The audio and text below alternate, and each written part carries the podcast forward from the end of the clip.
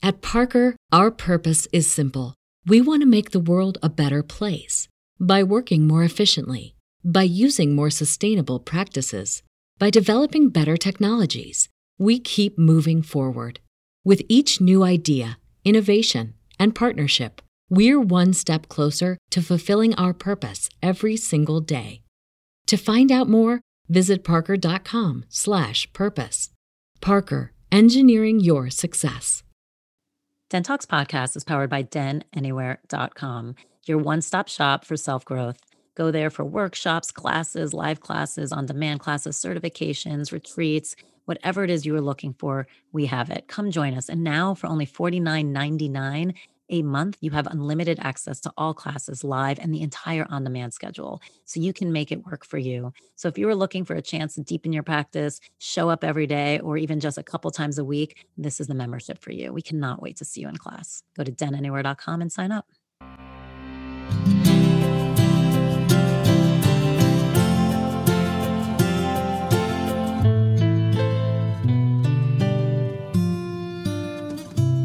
Wants to get witchy today. Welcome to Den Talks podcast. This is Tal, your host and the founder of Den Meditation. We have Marysia Miernowska on with us. She was rated, I didn't even know this was a thing, but top 20 of Instagram's top witches. Amazing, right? But she is a witch and she's amazing and I love her. And do not let that intimidate you guys what it is is basically she has a beautiful relationship with the earth and it's something we can absolutely learn from. She is a teacher she is a writer she's an herbalist she is an activist and she is a witch.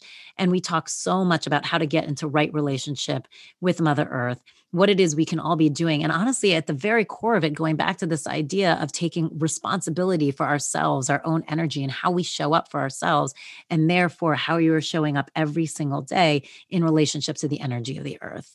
And it is incredible when you start to look at it this way. And she really breaks it down to how you can break the entire world and every day of your life into four different elements. And when you start to see what's in balance and out of balance, it will actually shift the way you behave. She's great. Um, I learned a lot from this. I actually think you guys are going to learn a lot from it as well.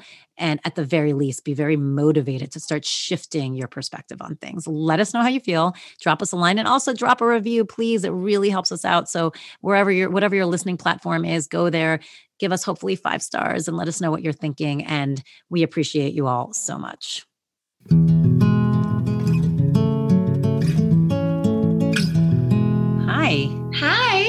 What are you drinking? Because I know it's something I'm sure very specific and amazing. And drinking a few things. I've got, you know, all my I'm, I'm a beverage junkie. well, but talk to me about it. So what are you? So clearly one was water. One is water. One here is gynostemma, which is kind of one of my favorite herbs right now. Um, has been for a while, but she's just kind of come back again into my life. I love that. What does she do for you? You know, she feels really a lot. Um, she kind of holds some of the energy of spring. There's a lot of kind of clarity and lightness that she brings. Um, Gynostemma is a longevity tonic and an mm. adaptogen. So it's really lovely and nutritive and tonifying to the nervous system. And then it's also, it, it has this kind of viney way of growing. And often plants that have that kind of sprawling way tend to work on the air element in the body, which is the mind. So she's really, yeah, lovely to like Vata, Vata folks. yeah. Yeah. So funny. yeah. And does she taste good? Really good. She has almost this sweet, it's almost like a green tea or an oolong tea with a sweetness. It's a really lovely, yeah, I have this sweet little teacup and uh, yeah. And then what's in the other cup? Because then you had another one happening. Yeah, I have a little decaf espresso here. I love that. Yeah, just a little warm, hot. My my sister's visiting, so we have. She was just making coffee, and when it's around, you know, the smell is so delicious. But so, do you? Because I mean, it's amazing everything you do, and I can't wait to talk about everything. But off of this, I know you harvest your own stuff. I mean, I'm sure you have a cabinet somewhere that I'm, I'd probably be in awe to see. Is everything like labeled and in their own like canisters? Is it crazy? Yeah, like I mean, I have several. Definitely, I have like an apothecary in my kitchen with things that I can grab, and then I have like a full shed with huge bins of herbs. I used to have an apothecary, so I do have a lot of herbs. It's it's kind of yeah, it's a thing. now, do you harvest all your own herbs? Like, where are they growing? Where? Tell me all that because that I find yeah. so fascinating. I'm not harvesting all of my herbs at all, and and one of the reasons is really because I live in you know drought stricken California, and so um, you know I, I feel like it's really important whenever we live in a place to really obviously be in relationship to that place and to understand what that place is asking of us. And and I find that harvesting and while harvesting, it's kind of like this long-term relationship. It's like a marriage. So mm-hmm. there are mm-hmm. moments in that relationship where we can really reap and and where you know the earth and the plants are like please take some and then there are moments where we just need to really feed it. And so California, you know, for quite some time now has been in a drought. Um, so I'm not really wild harvesting anything. And I have some gardens that I tend to, and from those gardens, I'll harvest some herbs. Um, but generally, because I work with a lot of plant material, I'll I'll usually um, buy herbs that are grown in farms, often in Oregon, sometimes in Europe, or just in the Northeast where there's a lot more rain. That's so interesting. And I love how I love the respect that you have for the land where you're like, yeah, I'm not doing it right now because this is not what's okay yeah. with the land and it's not what it needs. Is yeah. that so? Talk to me. I'm so curious about your journey, but let's start first with so everyone knows like, talk to me about what a definition of a witch is mm. and also with the words of, let's say, shamanism and i know you use you use these words and you explain this a little bit in your book too but i think it's really important for everybody to know between shamanism wick being a wiccan pagan um, witch like talk about how they intersect and how they may be different. Sure. Yeah so i think that at the root of of my work and my practice um, is really just a deep connection to the earth and a deep inquiry of how to be in right relationship with the earth and with that which is unseen and i think that that is really holds true for all of those different kind of yep. branches and and um and yeah they really do feel like branches on a tree and um in terms of you know being a witch or a Wiccan or a pagan or shamanism. I think paganism is kind of closer down on that trunk. You know, paganism, it really speaks to uh, earth worshiping people, people who lived in harmony with the cycles of nature and um, often fed those forces of renewal through rituals, through practices. So, you know, for instance, you know, just yesterday I was painting some um, Easter eggs in this traditional Polish way. They're called pisanki, and and this is a really pagan practice, and it's really beautiful for us to notice all the different ways that we're still kind of enacting rituals that have a very pagan origin and pagan root. And when we look at those deeper pagan roots of our traditions, we realize that you know having Easter and with with a bunny and with eggs there's there's actually deep meaning. And that deep meaning is often about feeding the fertility of the earth in the case of of Easter. And so, you know, even the druids are said to have dyed eggs red to represent menstrual blood and to put them into freshly plowed fields. And and you know the hair of the bunny is a symbol of the goddess. And so there's all these rituals and practices that we do that are meant to kind of feed the greater web, the invisible web of life and death and renewal. And so I think paganism, shamanism, Wicca, which um, they all have often that kind of pagan root. And then if we were to kind of continue traveling up the, the trunk of the tree, um, you know, Wicca is a, is a religion. Um, it's not a religion that I practice. Um, then there is the witch, which for me, the definition of a witch is a person of any gender that works with the cycles of nature in order to create transformation and magic and healing. And and one thing that feels so important about, you know, which is that there is the law of anything you put out there comes back to you tenfold. And the mm. law that witches have which is do no harm.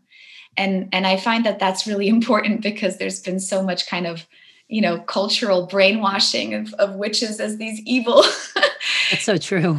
Yeah, yeah, but really at at the core, um, working with magic and working with these cycles of nature, y- y- for me, I've really learned that I have to be impeccable with my energy, and that it's a practice of being impeccable because you affect energy.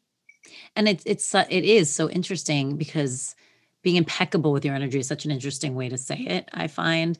And it's like it, it, what it creates is which it, i think is missing tremendously in society today is taking responsibility for yourself yeah and and it's like and that goes to many layers like obviously you're talking about also energetically you're talking about at a much deeper level um, which i think if people could start taking responsibilities for themselves in some layers they could actually get to that point. You could get yes. to that depth and you could see how you know your thoughts affect the things around you your thoughts actually affect the vibrations the people around you how things are created. And we're constantly all of us you know, as woo as it might sound, are responsible for what's going on in society, what's going on with the earth, what's going on with everything. So it is interesting. It is like to be impeccable with your energy is something that I just find missing. There's such a dearth of it right now. Mm-hmm. Yeah. And I mean, you know, yeah, it can sound woo woo and, and we can definitely. And by the way, we can totally be woo woo. We are woo woo here. no. I just always like to say it for people knowing like, hey, we're aware, but oh, we're woo woo. Yeah. And, and, and, and exactly. I mean, to that point, it, you know, we can really have some deep, amazing spiritual conversations around that. And also it's not woo woo because it's grounded in science. You know, every action has a reaction. And so it can be woo woo, and it, it's beautiful to kind of go into those realms of what that means for mm-hmm. us. Um, but it's also just actually the law of the universe. I say that in all my classes because I'm like, you guys can think it's as woo as you want. I'm always like, but it's Albert Einstein. I'm like, it, you've yeah. learned this since you were a kid. It's just this idea of, you know, matter, energy, it's all there. And so yeah. it is fascinating. So talk to me a little bit because I want to get here because there's so much I feel like we can talk about. But like where were you born? Were you born this little magical witch or like have you evolved into this amazing witch? You know i was born in poland. I was born in warsaw um, during the kind of end of the communism era.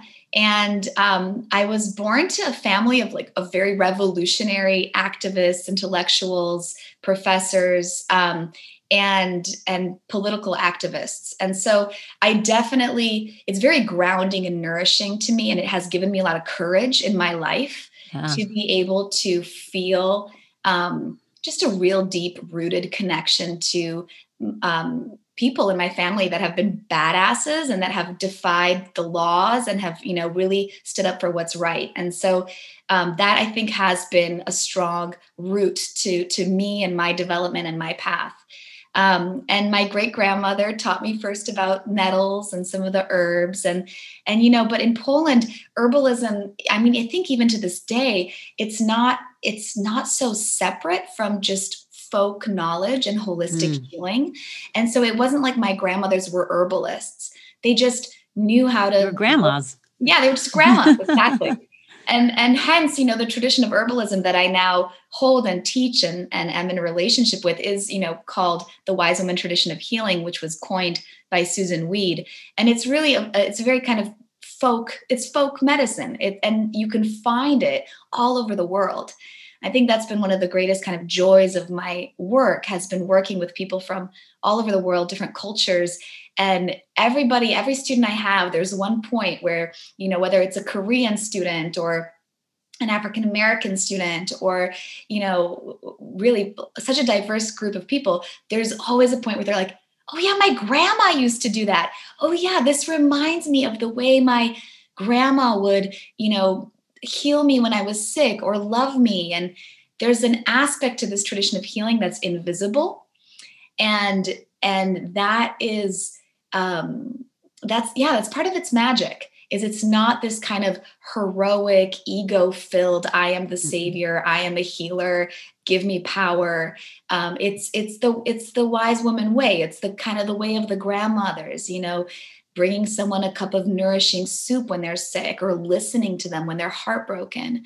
All these ways that we can't necessarily pinpoint the healing but that's where kind of the deepest medicine can occur well, it's so interesting. I mean, part of it's because I'm getting older, but just being so much more attuned to kind of the crone archetype mm-hmm. and the wise woman and it is so interesting and i mean look we i mean it, this is not a new conversation of how we don't respect our elders in this society as you know other cultures have but to your point it is really interesting how there's actually been magic and in a weird way a lineage handed down but like you said in a it's not overt though like it's been mm-hmm. secretly handed down and people don't even realize it yeah. but there's a good and a bad to that the bad part is it easily disappears because people don't actually realize like what you said i'm sure if i were sitting with you i'd be like oh my god my grandmother my grandmother probably like 25 times and then you almost want to like hit yourself for like oh my god all these teaching moments i've missed because it wasn't you know, it wasn't taught in the sense of like, I need to teach you this. These are, this is, let's say, a lineage that needs to be passed down. So whether you want to hear it or not, you're learning it. And it's going to, yeah. that doesn't happen. So it's almost like, did you get to fall into that magical vibration and absorb some of it? Or are we all kind of backpedaling, trying to revive some of it? Well, I love what you're speaking to. And I just want to speak to that because I think it's exactly like the whole point. I think you've kind of found the seed.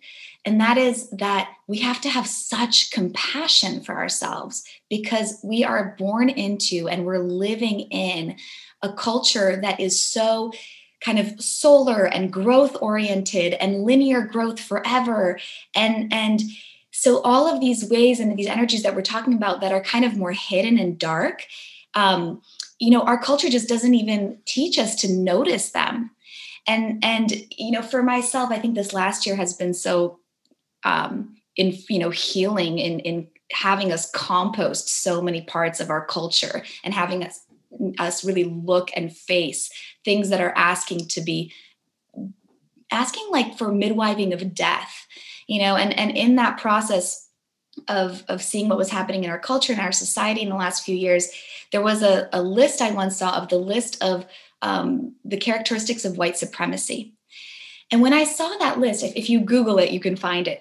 It was so revealing to me because all of this work that I've been doing um, around getting folks to connect to the regenerative currents of nature, right? That yes, there's a season of growth and expansion and being in the limelight, but then there's also a growth where a moment where we have to pull back our energy, where as women, we stop bleeding Mm-hmm. And there's power in that. We're actually pulling our energy deeper inside, you know, to the point of of going through the the phase of what I call the enchantress and then the crone, that moment where we stop bleeding as women in many traditional cultures, it's seen as a powerful moment. Hmm. It's seen that women who have been bleeding and bleeding every month, giving and mothering, now they get to take this chi back into their bodies and it's a time where they become more wise. It's like a ripening. And so yes our culture which is so obsessed with eternal youth and eternal growth you know those messages and those teachings get lost. And and i believe that that's at the core of our disconnection to the earth and of so much sickness as well. But it's so ironic because in this search for eternal youth and eternal growth, you're actually missing the magic of infinite wisdom. Absolutely. And what I often will tell students, and, and they'll often have an aha moment, is that there's nothing in nature that grows forever. The only thing that I know of that grows continuously is cancer. Ooh. And so we are, yeah. So we're living in a culture, right? Our economics, it's all about continual growth. That doesn't work. That's not natural. And and you know, here in California where I live, the land is burning. You know, we have these really dramatic wildfires. I see that as a result of the earth needing to balance herself because things have been pushed so much. She's been pushed into giving, giving, growth, growth, solar expansion so much that there's a moment where to bring us back into that regenerative current, there's just so much more that needs to kind of be deconstructed and to burn down. I know. I keep having I I I was in LA until recently, so I just keep having weird feelings about California in general and just like its next phase. Yeah. Of, because it feels like there's a lot of like you said it needs to retract a little bit. But on on that note, it is interesting of this idea of, you know, we're well, you know, specifically that note, let's talk about. I think what's so sad is nobody really learned. Like when a year ago during this time, and everything was shut down, like completely shut down. Like people weren't even taking advantage of it. Or, I mean, everything was shut down. Planes weren't going. And you'd be going for walks, especially in LA, it was so beautiful. Yeah. And what was so shocking, and I think everybody was commenting on it, especially somewhere like Los Angeles, where you can see the difference of air within a day. Like you could see when all of a sudden you can clearly see all the beautiful mountains that are surrounding you at all times. You can see straight to the water no matter where you are. And it was springtime. So to be able to witness spring in a way we've never been able to see before. I mean, it was so clearly that mother, so clear that Mother Earth was happy. You yeah. could, I mean, even if you weren't a woo person at all, you saw it. Everyone was commenting on it, like, oh my God, you shut stuff down. And I think what was surprising, at least to me, was how fast yeah. the reaction of relief on her part was. Mm. Like, and that's what I, and I know I wasn't alone, just this idea of, wow, planes haven't been going for just two weeks, not even two weeks, and cars haven't been going in Los Angeles for a week, whatever it was. This is the reaction this quick. Like it's that quick for her to just breathe out a big sigh of relief and show you all mm-hmm. of her colors and all of her beauty. And I just kept thinking there, I'm like, well, we should all learn something from this. Like, and I kept saying, like, wouldn't it be great if globally every six months, or if we can't even do every six months, if it was once a year that everything was forced to shut down for one week? And it, maybe it could be called like the COVID holiday or something We're like, yes, I had the same thought. I'm like, just for one week, it's global. Like everything has to shut down, no matter where it is. Like if you're like hotel, like operations just shut down, trucks are not allowed to go like transportation's not allowed to go just to like you know eh, companies have to shut down factories have to shut down just to like see for one week you just give the earth a reprieve like i think we were all so shocked at how much benefit yeah. it gave the earth to give it a rest like that. I wish they would figure something out like that because i feel like it's so in the rear view mirror so quickly. Yeah I, I mean i think that's a great idea. I've had very similar thoughts. And I think like some of the medicine that I'm gathering from what you're speaking to eh, that I want to highlight is that us as humans, we have a part in the earth's regeneration. And our consciousness is part of the consciousness of the earth regenerating herself. And so mm-hmm. it kind of goes back to what we were saying about every action has a reaction, you know, where we can make changes so that things don't get so bad that then we have these awful wildfires, you know, or this terrible pollution. And I do feel like coronavirus has been, and, and this whole pandemic, the pause that it forced upon us, especially earlier on, it was really, really revealing. And I think it, you know, the, the health that we saw globally and environmentally was also echoed in the health that I saw internally in people. There were a lot of people that needed that break. And I would argue everyone needed it. Now, unfortunately, some people didn't get it. Yeah. Um, but yeah, keep going. I mean, I love what you're saying. Yeah. And I think it also, you know, made us face parts of ourselves because and and the the parts of us ourselves that were amplified are the parts of ourselves that again have just been born into this extractive culture of go, go, go, go.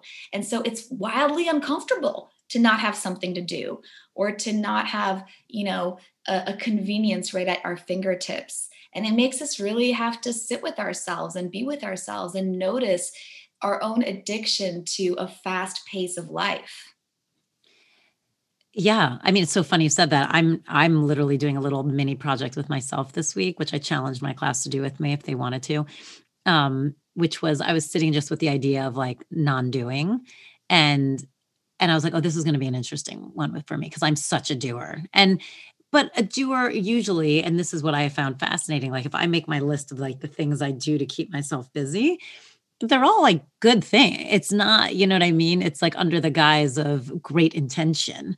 Um, obviously, I, am not going to pretend I don't get down that wormhole of like social media too. Everyone gets caught in the wormholes somewhere. but all in all, and so, and I realized that it wasn't very obvious for me what emotions I was covering up with that doing, going, going, going. Or even if that's what it is, or if that's just how my mind is wired and I need to switch it. I don't know what it is. I know for some people, you're totally avoiding something, mm-hmm. sitting with those emotions. Um, and I couldn't even figure out what that was, which is why I was like, okay, I realize on my list, it's constantly like it's projects, it's research. Like I'm constantly learning new things and research. If there's a thought that pops in my head, I am very quickly on my phone learning everything about that thought. Or if I have, you know, if you say something today that I'm like, oh my God, that's fascinating. I want to know more. Like I would probably right afterwards be like, oh my God, I got to know everything.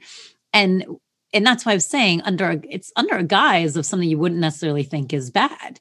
So I'm I my little test with myself this week is like no non-essential searching for anything.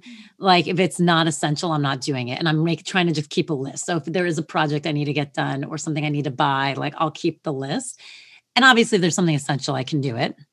Um, or if I need to know in that moment for a real reason but it's fascinating. I've already caught myself so time so many times. I'm like, oh my God, my brain is just such a go, go, go, go, go. It's everything you're saying. It's like we're just programmed that way. And that even sometimes, even if you have the best intentions, you can you can take that energy and redirect it, but you're still doing the same thing. Yeah. Well, and I think what you're speaking to, which is really interesting, and it kind of comes back to some of that tree trunk again of paganism and and working with with really the elements. And and so you know if we look at everything people plants projects the things that we create as having the elements of earth air water and fire then we can just begin to notice that it's all just a dance of balancing them and, and of alchemy. And so everything that you're speaking to about your personality and about the way you work to me speaks to a really strong air and fire element right? Mm-hmm. your mind and you're quick, you're quick thinking and and you can think of 500 things at once and envision it. And then that fire is like the action, let's do this. I'm I'm passionate. So there's nothing wrong with that, right? But I feel like what you're speaking to is is really juicy because what I'm hearing in you is this inquiry of like, ooh, what would it feel like in my body and in my life if I deepened my relationship to my inner water and mm. to my earth element? And so it makes so much sense that you chose this like non-doing, right? Because that that is kind of um, the the pace of the earth. Things transform in the earth element, but really slowly, right? Whereas fire is just a quick transformer. So it's wonderful that you're kind of in this process of of feeling it. And then I feel like, you know, for myself, a lot of my work comes back to embodiment. And and I often feel like, you know, this tradition of healing that that I teach is really connected to tantra. Mm-hmm. and and that it's through our body that we're able to learn and grow and transform and really alchemize these elements and and i feel like that element of water you know is that inquiry of like mm, what is it going to feel like to slow down? And then there's that ability that we have of going deeper into that and noticing what arises and and going deeper into those sensations and feelings in the body. And talk about actually the elements a little bit because part of um, your ritual right is like calling in the directions and the elements are all attached to kind of a different mm-hmm. direction and so, how often are you invoking the directions? I invoke them every time I teach and hold ceremony. Um, I also invoke them anytime that I am offering prayers or making offerings to the earth or making medicine, um, or anytime I'm doing any healing work.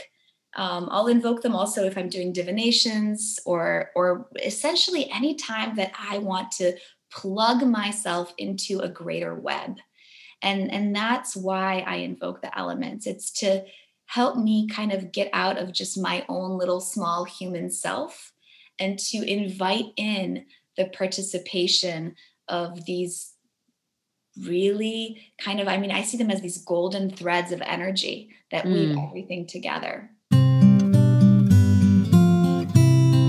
So, I want to talk about something I feel like people do not take enough advantage of are certifications. A lot of people don't realize we have as many certifications as we do. Here's the beauty you can now do it no matter where you live in the world or what your time zone is. There is something for you. And again, certifications are a brilliant way if you're looking to change your career, if you're interested in something and just want to know more, or frankly, if you kind of are craving to go on a deeper journey with yourself. Certifications are a brilliant way to do that. And we cover everything from Reiki's all the way up to master level, intuitive healing trainings if you're really looking to hone that psychic ability or become an energetic healer, um, teacher training, which is an intense, incredible program for self exploration, or if you want to become a teacher, animal communications, breath work, the list goes on. And we're always adding new courses and ways to expand what you know and what you want to learn. So go to denanywhere.com, check out certifications and courses, and join us.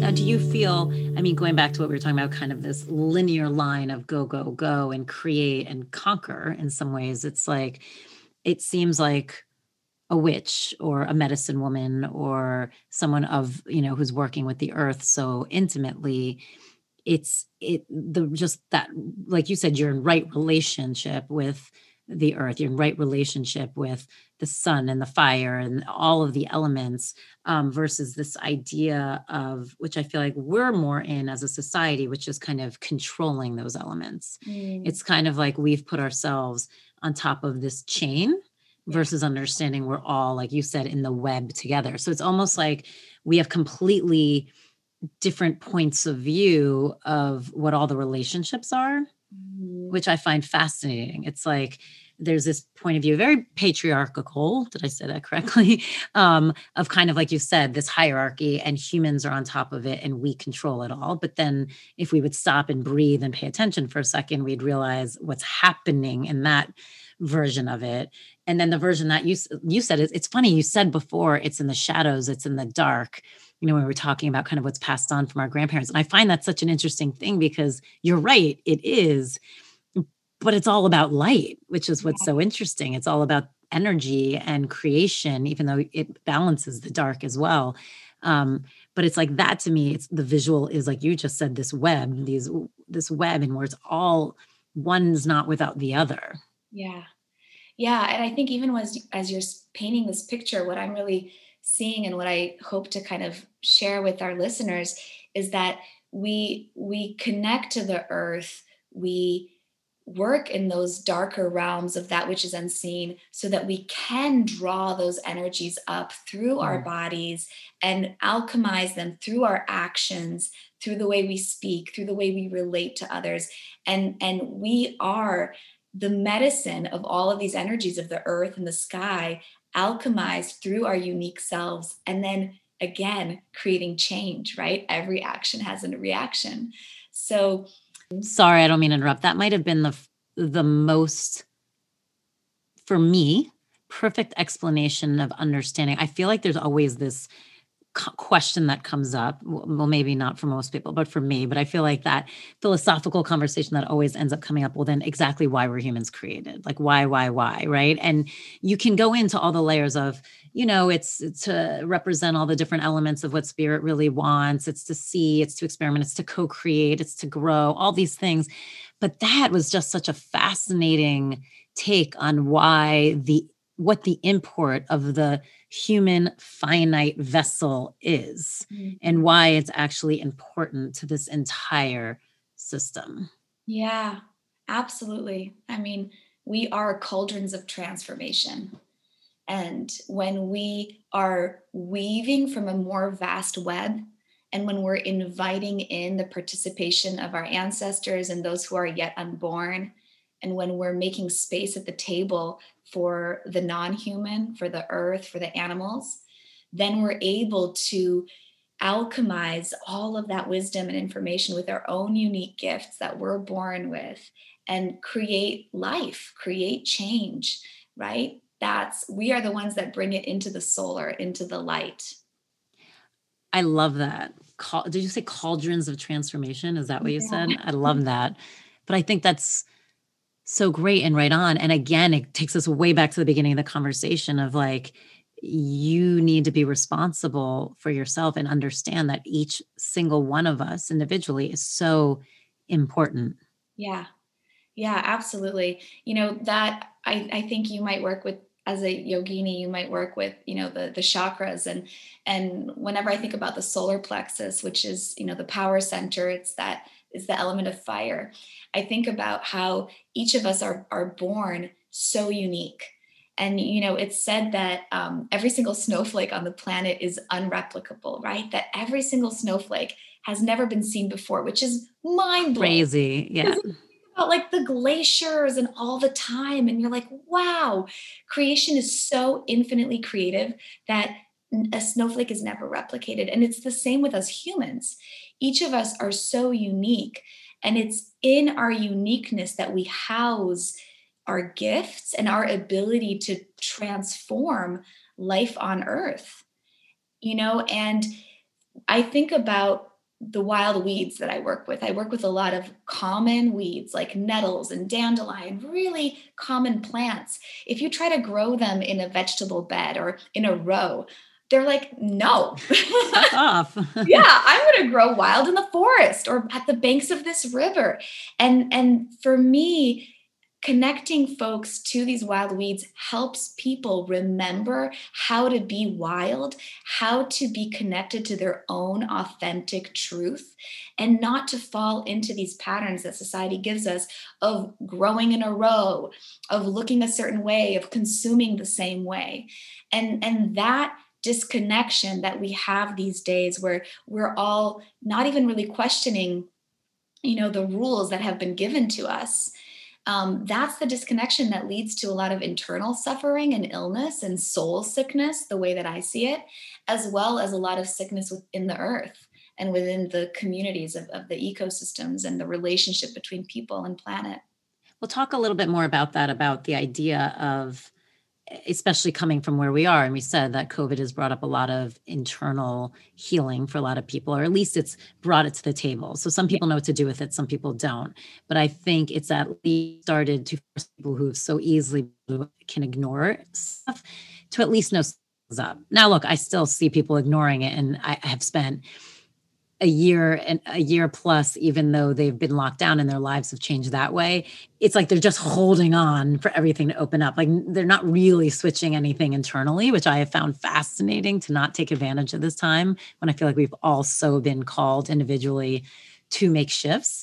However, talk about what self healing looks like in relationship to the planet and why they are so, it's what you've been just talking about, is so intrinsically linked.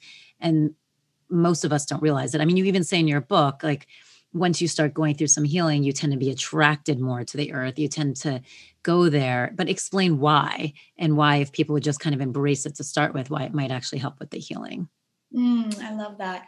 Yeah. Well, first of all, I just, you know, I have such immense compassion for people who are in that place of just wanting to hold on and things to go back to normal and not wanting to do any transformative work. And I, I mean, I can find those places within myself all the time, right? We all have that. Um, and and for me, that is a sign of a real social and cultural sickness, is that we don't have a community and, and a culture of being able to hold each other in a safe place for us to really truly let go.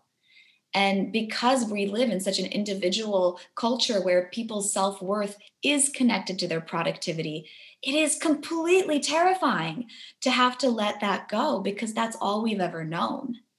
And, and for me, you know, community and the earth, like, like the root chakra stuff, right? Like the common weeds, the plants that are available, that are free, that are abundant, communities that hold safe space for people to just rest and, and be. These are all the things that allow that deep part of our nervous system to to feel safe enough in order to allow things to release and in order to invite in the possibility that there's a different way of living.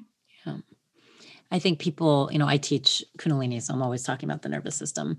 Um, and just people totally underestimate it's funny. I think people spend a lot of time blaming the outside for why their nervous system feels so shot and not realizing that your outside will completely change once you strengthen that nervous system, calm it down, rewire it. So all those like frayed wires kind of get out of the picture.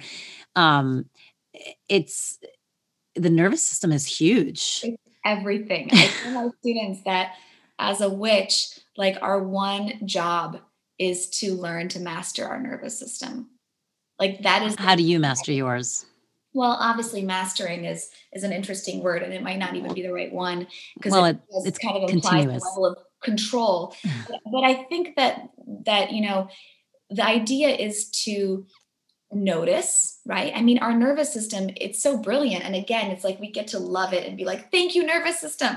Thank you for processing all the information of everything that's happening all, all at, at once. once. right?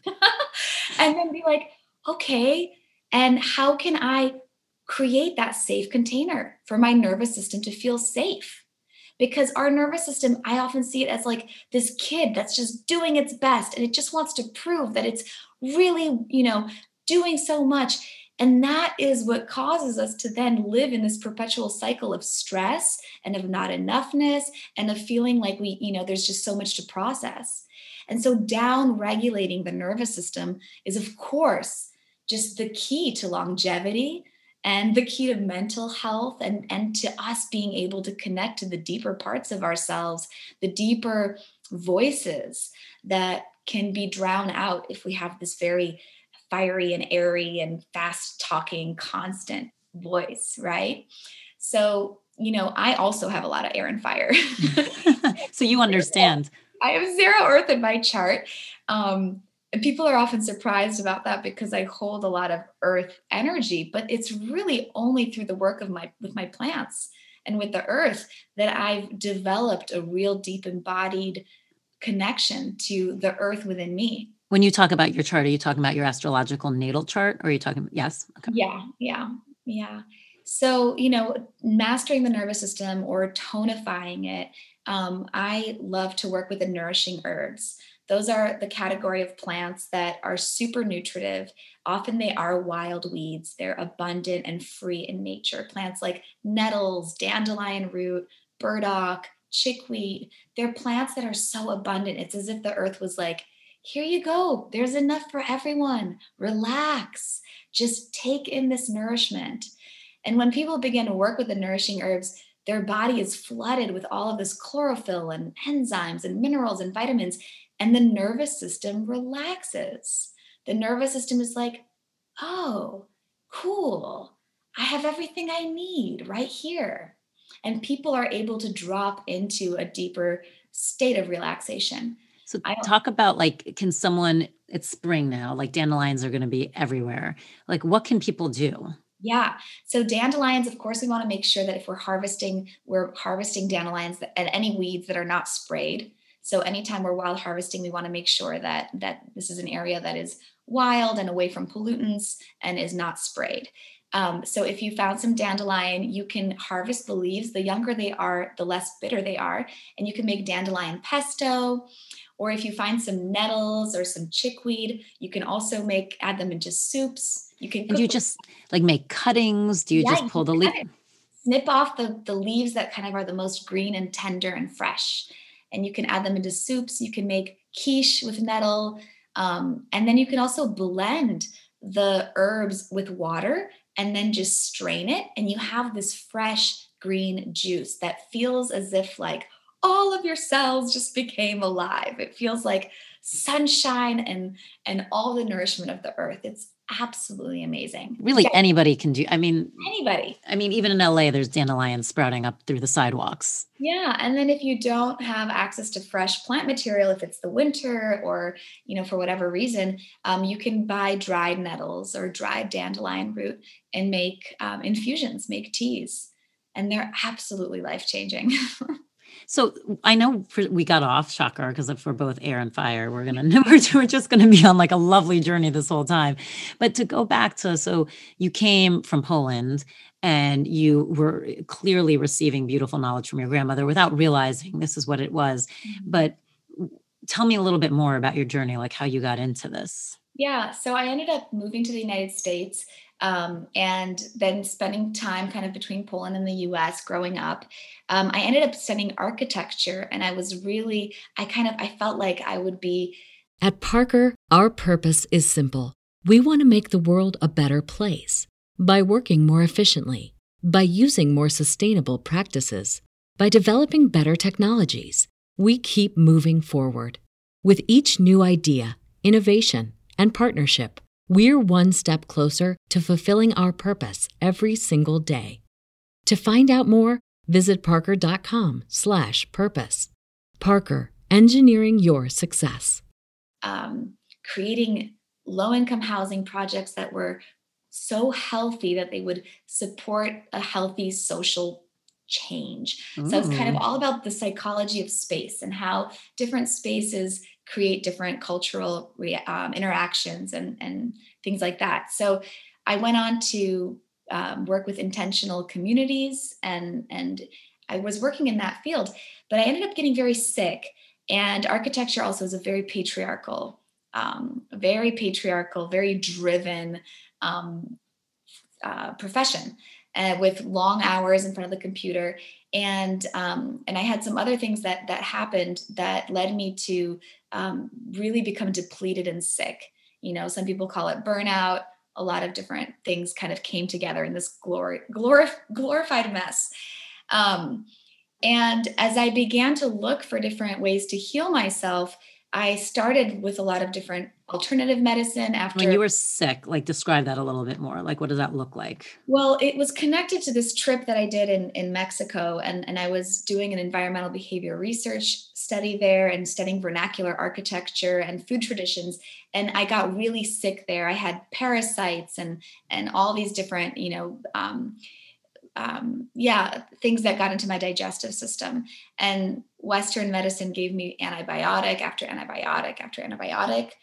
Um, and then my my you know on top of that i was drinking a lot of coffee and working you know then as for an architect and just working too much um, and and so it kind of just continued and until i became really weak um, you know really burned out um, you know, chronic fatigue, you know, addicted to caffeine, um, digestive issues, things like that. Um, and and so as I started looking at different ways of healing, I tried acupuncture, I tried all sorts of different alternative medicine. Um, but what ultimately healed me was moving to the forest. I happened to move to Vermont at the time. Where in Vermont? Um, the Northeast Kingdom. So it's like at the border of Canada. There were pretty much no people to, to be friends with, very small community. I had some dear friends, but but really there were a lot more plants to talk to. And so I spent a lot of my time in the forest and the plants just started talking to me and bringing okay. me back. Okay, pause. Two things. Why did you move to Vermont? Like what was that impetus? Yeah, I moved to Vermont because I was really burned out and I was realizing that architecture was just not for me. And I needed something different. And and I found the ski academy in Vermont. And I was like okay I'm going to go and teach art part-time in Spanish and just really change my lifestyle. And was a ski academy like a small school for kids like for yeah, yeah it's a really amazing um, private school called Burke Mountain Academy. And they they're uh, yeah private school for kids who want to be olympic ski athletes. Amazing. So i was the weird witch art teacher living on the mountain talking to plants um, so then you said so then the plant started talking to you. Yeah. so talk to me it's funny i actually had that question i wanted to talk to you about. So talk to me about the first time you felt like you were communicating with a plant. Well again i can't really track it to the first time because my grandmother would always tell me to talk to the plants and a lot of my earliest memories are these kind of dreamlike memories with with linden tree with nettles with rose with these different plants when i was growing up. And and it just felt like the communication was always there. Um, but when i moved to vermont i just started walking in the forest a lot. There were a lot of pine. And and you know they would just tell me like nibble nibble on my on my fir tips. And and you know they were just constantly talking. I don't, I don't really know how to say it. But i think all of us actually really can know what i mean because i think most of us when we go hiking when we're alone in nature there's a moment where our consciousness shifts. And there's a moment where that kind of nervous system rapid voice that we were talking about before quiets. And there's a deeper voice and we start to kind of you know have epiphanies or realizations and and if we bring that level of awareness to the plants around us we can actually start asking them questions about our life, ask for guidance, or ask them for a message, and things begin to just come in. Well, first of all, you also just kind of went to another way of answering that question about how you can heal yourself through because I mean, you even just said just by being alone in nature, it quiets everything. And that seems like it takes care of so much. Okay, so you're walking around, you're talking to the plants now, you're teaching these future Olympic athletes, and you're noticing your body's healing. Yeah, I began to find my way back to the wild weeds. I started to discover the nettles that was growing in the forest and, and remember my grandmother teaching me about nettles. And there was just so, so many of the wild weeds were there from my childhood. And at the same time, I found uh, an herbalism school in southern Vermont, which is the Gaia School of Healing and Earth Education, that was founded by Sage Maurer. And I began to travel down and study with her. And it was like this huge remembering and reawakening of, of learning about the wise women tradition of healing and learning about these plants that my grandmothers used to give me and just really remembering um, these these old ways of of healing ourselves by flooding ourselves with nourishment not by focusing on what needs to be taken away what is bad but by flooding ourselves with nourishment and with the earth's love. Well how do you feel you or one who studies or relates to the earth like you do or a fellow witch there what do you how would you describe your relationship with death with sickness with healing mm. um, as opposed to someone kind of stuck more in the rut of what's happening in day-to-day society yeah that's such a great question um, the way that i relate to death is is death is seen as an ally for transformation and so death is an essential ingredient in this cycle of rebirth and life. And by learning to befriend death and learning how to midwife death in our own lives, we're able to also feed the forces of renewal in our own lives. And, you know, life has been like pretty brutal at times of, of giving me initiations and teachings around death because, like you said, there's so much in our culture where we learn about growth and manifesting. And those of us who naturally have a lot of that air and fire, you know, life will often, and the great mystery will often be like, all right, now let me bring you down to your knees and learn how to midwife death.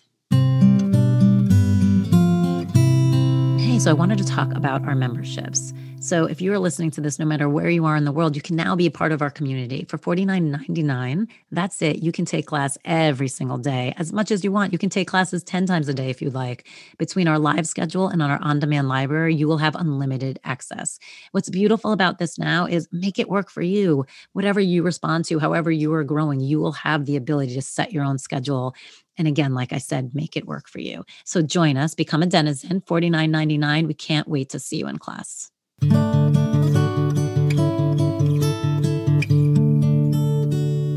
Okay, guys, I'm announcing our next Den Talks Live, which I love to do. Um, it is not live in a space, but it will be live online at denanywhere.com. So please join us. It's May 1st at 5 p.m. The guest is amazing. It is Paul Selig. When we had him in person, he sold out. He is an incredible channeler, and we always get lucky enough where he does channel for us and he is brilliant. And his brilliance is also in how humble he is. So he is one of my favorite people to interview and favorite people to talk to for the amount of books that man has written and channeled and the amount of incredibly powerful information he has to share with us.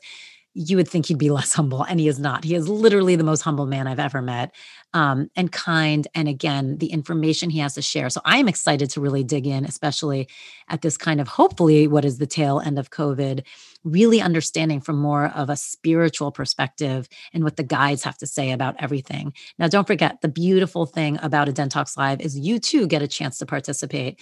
So there is always a Q&A and he is a person you want a Q&A with Absolutely. So make sure you join us. Again, go to denanywhere.com. It's our Den Talks Live May 1st at 5 p.m. Um, you can always just go to Up and Coming. It's so easy to find stuff under that Up and Coming and see everything else we have going on. But do not miss it. I promise it's going to be great. May 1st at 5. See you there. Me and the most amazing Paul Selig. Do you find that the more not that I want to turn anyone off because I actually think it's a beautiful thing. But do you find that the more you do this work, it's almost it's I'm trying to find a good way to phrase this. I sometimes find that when you're kind of open to this transformation and open to this constant growth and evolution, that you then it starts to move very quickly yeah. um, which is amazing. And so a lot of people on let's say the outside for lack of a better way to describe it might be like well that's what i want this evolution that moves so fast. And so they join in. But what i don't think people realize is but by moving quickly means it's still a cycle. So yeah. it, it means you're still going to have those low times in order to keep moving up. So in a weird way i find when you're open to it you're actually get more coming at you than you might have before, which I think people might not think. They're like, I don't get it. You've done all this work. You're so there. What do you mean? Like, haven't you quote unquote mastered it back to that word again? Yeah. And it's like, no, in some ways, I mean, you were just saying you feel like you've been dealt a few things that have brought you to your knees. I almost feel like, no, it's like the more awareness you have in some ways, it's like the more it's like there's so many layers we have to get through so many so many so many so many yeah. that it's an honor to be able to go through so many in one lifetime i think but man you do i feel like get a lot of them yeah and i think you know going back to that image of the cauldron of transformation it's like if we are all cauldrons of transformation you know I, I i do feel like life if that fire is is strong and our ability to move through things is is strong, then life will sometimes throw more things into that fire, you know, and um, and then other folks, um, you know, might suffer with stagnation. So like one is not better than the other. No, not at all. you know? um, but I do, I do, I have to say, I do feel that, and and there have been moments where I've been like, why? like I've already learned this. Do I have to do this again? Um, but it is it's you know the the healing journey is a is a spiral right mm-hmm. and so there mm-hmm. are moments where we feel like we're back in a similar moment or once again having to end relationship or or midwife the death of another cycle but there's that third axis of time right it's not a circle it's a spiral because we have the axis of time and so it's like the same pattern that the earth the earth is spinning and moving through space and through time. And so you know who knows where we're going but it is a magical thing to be able to invite these energies of transformation into our bodies and to recognize that we then have the ability to midwife great change in our culture in our communities in our relationships and for the earth talk about because you were saying circle and spiral. So especially um, being a witch a circle is very important it seems like. It seems like it, can, it comes up a lot. Can you explain that a little bit? Hmm, yeah.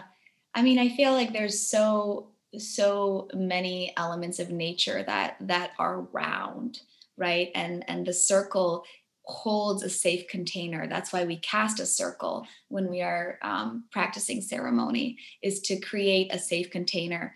And and when I do cast a circle, um, and I've invited in all the elements and and the guides and asked for it to be a safe and sacred container, I always ask that everything that happens in the space is attuned to the vibration of unconditional love and ripples out into all directions as such.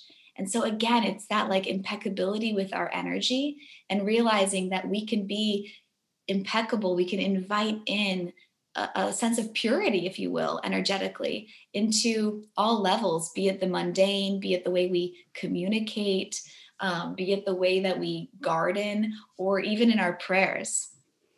It's, I love that. And it goes, I like that it keeps going back to that integrity of self, integrity of your own vibration, integrity of because it's so important. People don't realize it's like you are constantly, as we just said, it's the spiral of life. You're constantly evolving. Mm-hmm. And so, what you strongly believe, you know, now you may not believe it all in five years. Yeah. And it's constant, it's modulating your own integrity to make sure that you're not holding on to something um, from before because i think some people think well no no that's integrity i once said this so therefore i have to always believe that and always and it's like no no no integrity is constantly you know modulating with yourself with the mm-hmm. energy. It's like what is it? Who are you now? And and be mm. open to that switch and that growth and that change. Mm, yeah i love that. And i feel like it kind of goes back to why we both work with the nervous system right? It's because by working with the nervous system then there's less confusion about well what is that voice right it's it's by by working with the nervous system we can get more quiet and we can we can connect to what is the deepest truth right now and is this voice my ego is it my mind is it me just really wanting it to work out this way mm-hmm. or is there something deeper I always work to do. But I love, I mean, so do you feel like in your life, do you just work with symbolism constantly and dreams and arc? I mean, because everything's so archetypal, it feels like. Um, do you feel you're so nuanced now with this rhythm that you kind of understand the messages that are coming to you at all times? Well, obviously not. if I did, I probably wouldn't be here anymore. But, you know, but, and I think that, you know, for me, because I can really geek out in my mind, it's been really grounding to just keep bringing it back to the framework of the elements mm-hmm. and the seasons and also these archetypes of the moments in our life and and so i again like going back to the earth is what grounds me and it, it's what helps me um, understand the messages and understand kind of some of the imbalances i might be seeing in somebody who's looking for healing or, or assistance. Um, it's pretty neat to be able to you know live in that place of like as above so below and as finite so too so simple. Like if we can just pare things down to the element of earth, air, water, and fire, then we can begin to see patterns in a really clear way. That is so it's true. It's like if you if you make it that simple, you can see a what you need to bring in, what you need to start like relaxing on. That's interesting. I had this was weird. I wonder if you have any opinions about this. It was a week or so ago.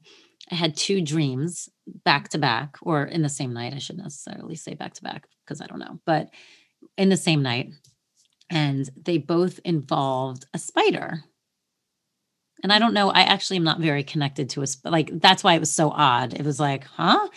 And and I know it was specific. Like I know I was being told something and I'm still wrapping my head trying to figure it out because in both dreams, neither dream was about this spider. Like I don't even remember what was happening in either dream, but I remember in the first one, it was like the big spider came out from under the couch and you could see it. And I remember there was no fear there was no interaction it wasn't like the spider was hurting me or i was hurting the spider. There was it really wasn't about the spider except there was enough awareness in the dream when it came out and it was so big that i was like pay attention. That's a spider. It's trying to tell you something because you don't dream about spiders. Like it was and then i woke up and was like all right. And i remembered it which i never tend to remember the ones that aren't my last one. Like i know i'm like oh shoot i can't remember that anymore. And my last dream that same night was I don't remember what the dream was about. And then a spider came and I think it was either on my shoulder somewhere. Again, no fear, no like what. It wasn't about scaring me. It wasn't about me trying to kill it. There was no real interaction, but it was the same awareness that came into my dream that said, basically, like, here's another spider, figure it out. You know what I mean? Mm, yeah. Fascinating. And I kept being like, this is something from the earth. Like it was the same thing. I'm like, this definitely a sign. I, I don't work. I don't never really worked with like spider medicine. So I'm like, ah, I don't know. It's interesting, but you might mm. have an interesting insight. Well, you know, in those moments for myself, I really love to do shamanic journeys. And and so when I'm kind of when I feel like, oh, there's something juicy here, there's something here for me, and I and I want to look deeper. Um, then then I love the tool of doing a shamanic journey. And, and that allows me to go into the subconscious realms, right? Those same kind of brain waves turn on that are on when we're dreaming. And, and we enter those deeper states of consciousness. So I mean, I, I there's like a there's like a 15 minute or 30 minute, you know, shamanic drumming on just Spotify. Yeah. And I'll just put it on. I love to do it in the bath. And I'll get in the bath and I'll turn on the the you know the drum sometimes i drum for myself but often i'll just turn that on and then i'll do a shamanic journey where i where in this situation you know i would ask to meet the spider and to ask the spider what its message is or to see what else is there, you know, it's wanting to show you. I'm going to do that and report back. It was fascinating because I was like, there's definitely, it was very fascinating. I've had a, I feel like recently there's been a lot of archetypal dreams, which has been yeah. interesting. Like then the next week was one being given like a stone and a leaf and then told, no, no, no, not anymore. Now it's the feather. And I was like, okay, that's a whole thing I got to like take apart because wow. it, was, it was very specific. It wasn't that one was better than the other. It was more like, this is not what you're, you are supposed to be working with anymore. You're supposed to be working with this, yeah. which was fascinating. And then I, it, there's just been a bunch recently. I'm like, yeah. all right, it's spring for sure. Like things are like. Coming out for sure. I mean, I'm definitely feeling a lot of transformation in both of those dreams. And and um, you know, spider for me is often about transformation. But I do feel like it's so great for us to kind of um, find the answers for ourselves. Find the answers ourselves, right? Because, yeah, and and and it's great for us to have those tools of, of shifting our consciousness so that we can go into those deeper inquiries. Free writing is such a great one too, right? Just like free writing. I mean, about that leaf and the stone and kind of seeing what emerges. It can be so wonderful what we can what can be revealed from our own hidden That's, places. Yeah. It's so true. You never follow your own stuff. I always say that in class because I lead people on um, journeys a lot in class. And nice. you know, people will come out and be like, okay, I saw this color. What does it mean? And I'm a very strong believer. I'm like, I that it means nothing. Like I could sit here and go through technically what they say, but it everyone it means something different to everyone, truly. Totally. Right. So I'm like, you need to sit, and I always say that. I'm like, you need to ask yourself what it meant. And you'll get the answer. But like I, whatever I tell you is not really going to be the answer. So I'm not even going to waste your time. But of course, you don't do that for yourself. I'm like, just tell me, tell me what it means. yep, I do that too. I know. But speaking of which, your personal practice sounds amazing because you're going to do an earth whisper ritual. Yeah. Which I think sounds incredible. But before we get there, um, one more thing for you. I know you also you talk a little bit in your book about intermittent fasting, which I thought was interesting too. Is there something about that with that goes with kind of the rhythms of kind of the earth? Yeah, you know, I talked about intermittent fasting. Um, I mentioned it really briefly in a list of um, practices that um, people can explore in that moment of spring. When often, you know, in the spring, um, there we, you know, energetically, physically, spiritually, we are being invited to release some old weight and some darkness. And the winter, which you know, is is really a time of going in, of shadow work, of um, slowing down. Our body also slows down, and we do tend to put on a little bit extra weight, which is really natural and healthy. And um, and there's a lot of um, juiciness in us being able to tonify our deep immunity at that time and work with roots, right? Like root vegetables and and adaptogens and those kinds of plants, mushrooms, medicinal mushrooms. And then as we come into spring, nature is showing us that it's time to kind of shed some of those some of that weight and it, of course it can be physical but really more often it's just energetic and it's time to renew ourselves and so when we look at the plants that are growing in the spring they're often those wild weeds and, and the bitter greens right like dandelion leaf or mustard and nettles they're plants that stimulate our digestion and wake up our pancreas, our gastric juices, help our body produce bile, and help us really cleanse our body. And so nature is just showing us that it's time to really start to eat these bitter greens and and to really lighten our load. And then that. spiritually as well and emotionally, you know, we're in this time of renewal. We're in this season of new beginnings. And so it's a really powerful time for us to do rituals of releasing the old and noticing what can we compost? What can we put down? What habits or relationships or, you know, what cords are draining us so that we can be lighter and so we can make space for this other part of the year, which is this moment where we're wanting to really open and bring in new energies. And and so in my chapter you know in that spring chapter i talk about that in all aspects. And and i do mention um, some some ways that i have found it can be you know easy to to kind of help the body release some extra weight and stagnation from the winter months. And intermittent fasting you know has been something that i've used in the past. For some reason i'm really not called to it right now. This season i'm like yeah, not feeling it. but it it can be just such a great tool. Um, and um, yeah, it's it's one that I think for a lot of people really works works well. Yeah, it's funny. I've just seen um, that recommendation from a few areas of people who work very much with the earth. So I was like, oh, that's fascinating. You know what I mean? Versus yeah. it just being. So that's why I was wondering if there's something to that. But I, I, agree that this season you definitely feel like you're shedding no matter what, whether it's physical or just energetic or emotional.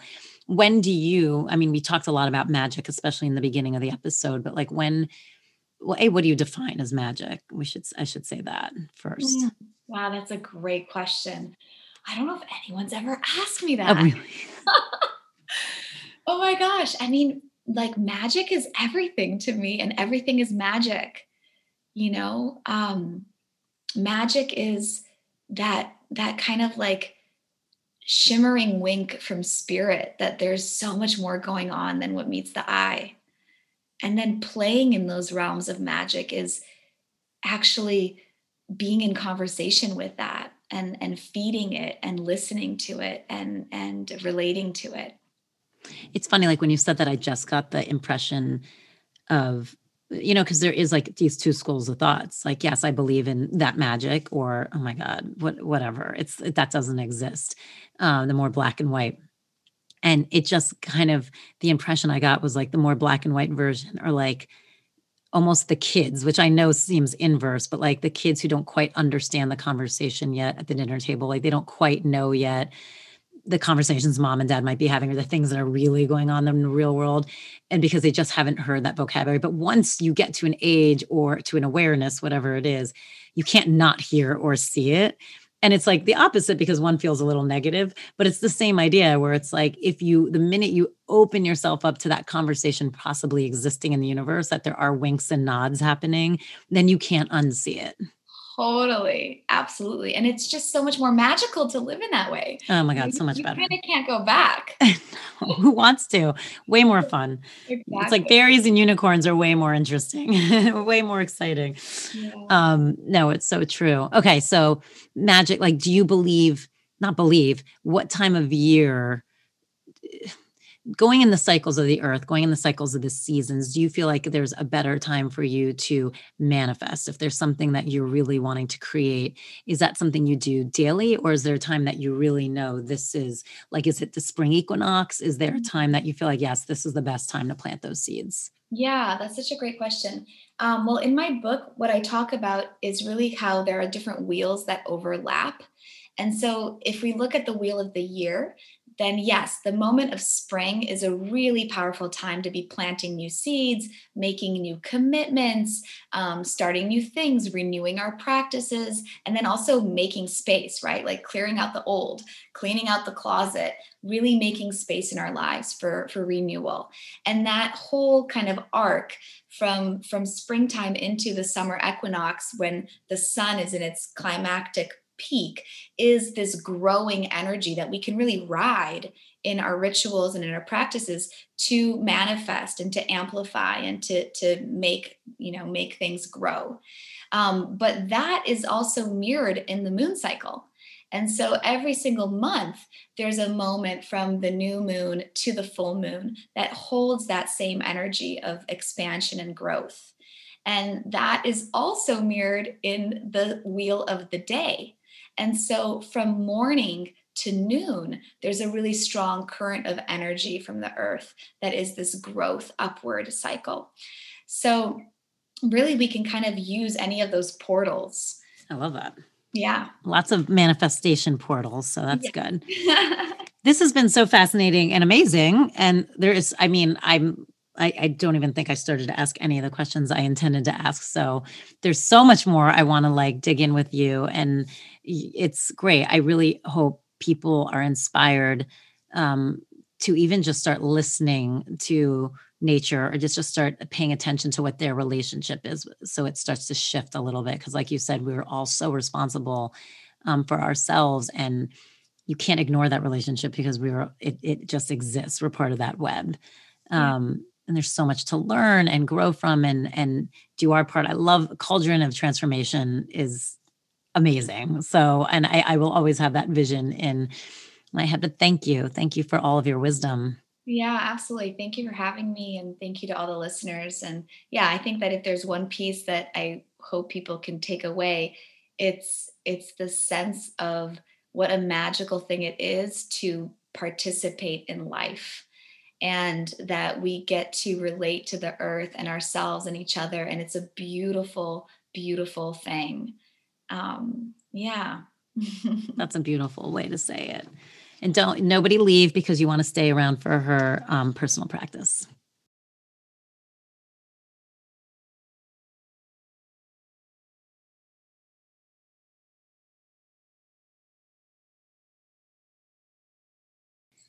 So now Marysia is going to lead us in her personal practice, which is going to be an earth whisper ritual. Mm, it's my joy to share with you the earth whispering ritual, which is a really beautiful way of releasing energy from your body, of grounding yourself, and of bringing in the loving energy of the earth, while also whispering your intentions into the body of the earth mother. For this ritual, you're going to need some water and a simple offering that you'll be giving to the earth. It can be dried herbs or fresh flowers. It can be a strand of your hair or a crystal, anything that is meaningful to you. I'm going to invite you to take off your shoes, to bring your offering, and to begin to walk on the earth allowing your body to relax, allowing your mind to calm, and paying attention to the sensation of the wind on your skin, the sun, and all of the elements around you. Notice the earth beneath your feet as you walk. Is it dry? Are you walking on moist grass? Notice your body relaxing as you allow your intuition to guide you. As you continue to walk, connect to your heart and to your intention of praying and whispering your wishes into the body of the earth. Allow that request of permission to pray into the earth to beam out of your heart into all directions around you. You can visualize it as a light or a beam of color that ripples from your heart as you walk and that is received by the trees and the landscape all around. Continue to walk, allowing your intuition to guide you, and begin to feel the presence of a spot in nature where you can lay down and be comfortable and undisturbed. As you walk, you begin to find a place that is inviting, that is welcoming you. And when you reach this place, lay down, putting down your offerings and laying your body down on the earth. You can begin by laying with your back against the earth, closing your eyes and stretching your hands and your arms and legs out, and taking some deep breaths in and some clearing breaths out. Use your breath as a tool to help you ground and arrive and settle in. You'll notice after you've taken some deep breaths that your body is grounding down, that the earth is holding and supporting you, and that you're feeling a sense of comfort once you've noticed that you've shifted into this deeper state of relaxation, turn around and now lay with your belly against the earth. Once again, use your breath as a tool, taking some deep breaths in, noticing the smell of the earth, and sighing out, releasing tension from your body. You'll notice with your belly and your heart against the earth that your body goes into an even deeper state of relaxation and comfort. Once you feel the sweet connection of your body pressed against the body of the earth, bring your lips and your mouth and your hands to the soil or the grass beneath your face. Ask permission from the earth to open her and to make a small hole. And when you feel a yes, begin to make a little hole with your hands or perhaps with a small tool. Make the hole just big enough so that you can rest your brow, your third eye on the earth, but so your nose and your mouth has space in this hole to breathe the smell of the earth and to speak into the earth. Once you've made this hole, lay back down with your body pressed against the earth, your belly and heart on the earth, and with your face resting in this small hole that you've made. You'll notice how intimate this feels. You'll smell the breath and the skin of the earth, and you'll notice how deeply your body is relaxing as if held by the mother. As you breathe and rest, notice what is on your heart. Notice if there's any sorrow or grief or anything that you are going to ask the earth to help you release. Speak those prayers into the earth out loud making sure that your voice is heard and is vibrating into the earth's body. Speak to her like a mother, like a healer, like the source of life that she is. And ask her to take the things that are weighing you down, that are causing illness or sadness, or that are simply ready to return to the earth and be composted into new energy for renewal. Then continue to just speak from your heart and connect to the seeds that you wish to plant. Connect to your dreams and your longings, to connect to your wishes. Speak those into the earth, speaking to her and asking her to hold them in her fertile flesh, to receive them into her body, and to nourish them so they can sprout and grow. When you're complete, give gratitude, speaking thank you, and make an offering, make a gift. Bury the flowers or drip some water into the hole. Make your offering, add your strand of hair, and allow the loving energy from your heart to pour into the earth who has just received you so beautifully ask permission to close her and ask for forgiveness for opening her body. As you close this hole, take a few more moments to settle into your body, to close your eyes, maybe to lay down or to journal. Notice what has shifted. This is a ritual that I like to do with every season and it's a ritual that you can also simplify and be a tool anytime that you need to feel the reassurance and the comfort of the earth. Laying down on the earth is proven to reduce inflammation in the body and to shift our brain waves so we can enter the theta brainwave and the alpha brainwave, which regenerates the nervous system opens creativity and deeply relaxes us. As you begin to lay on the earth more frequently, you'll notice how loving and grounding and nourishing her presence is. And I pray that you find great joy in offering love from your heart to her as well. And so it is.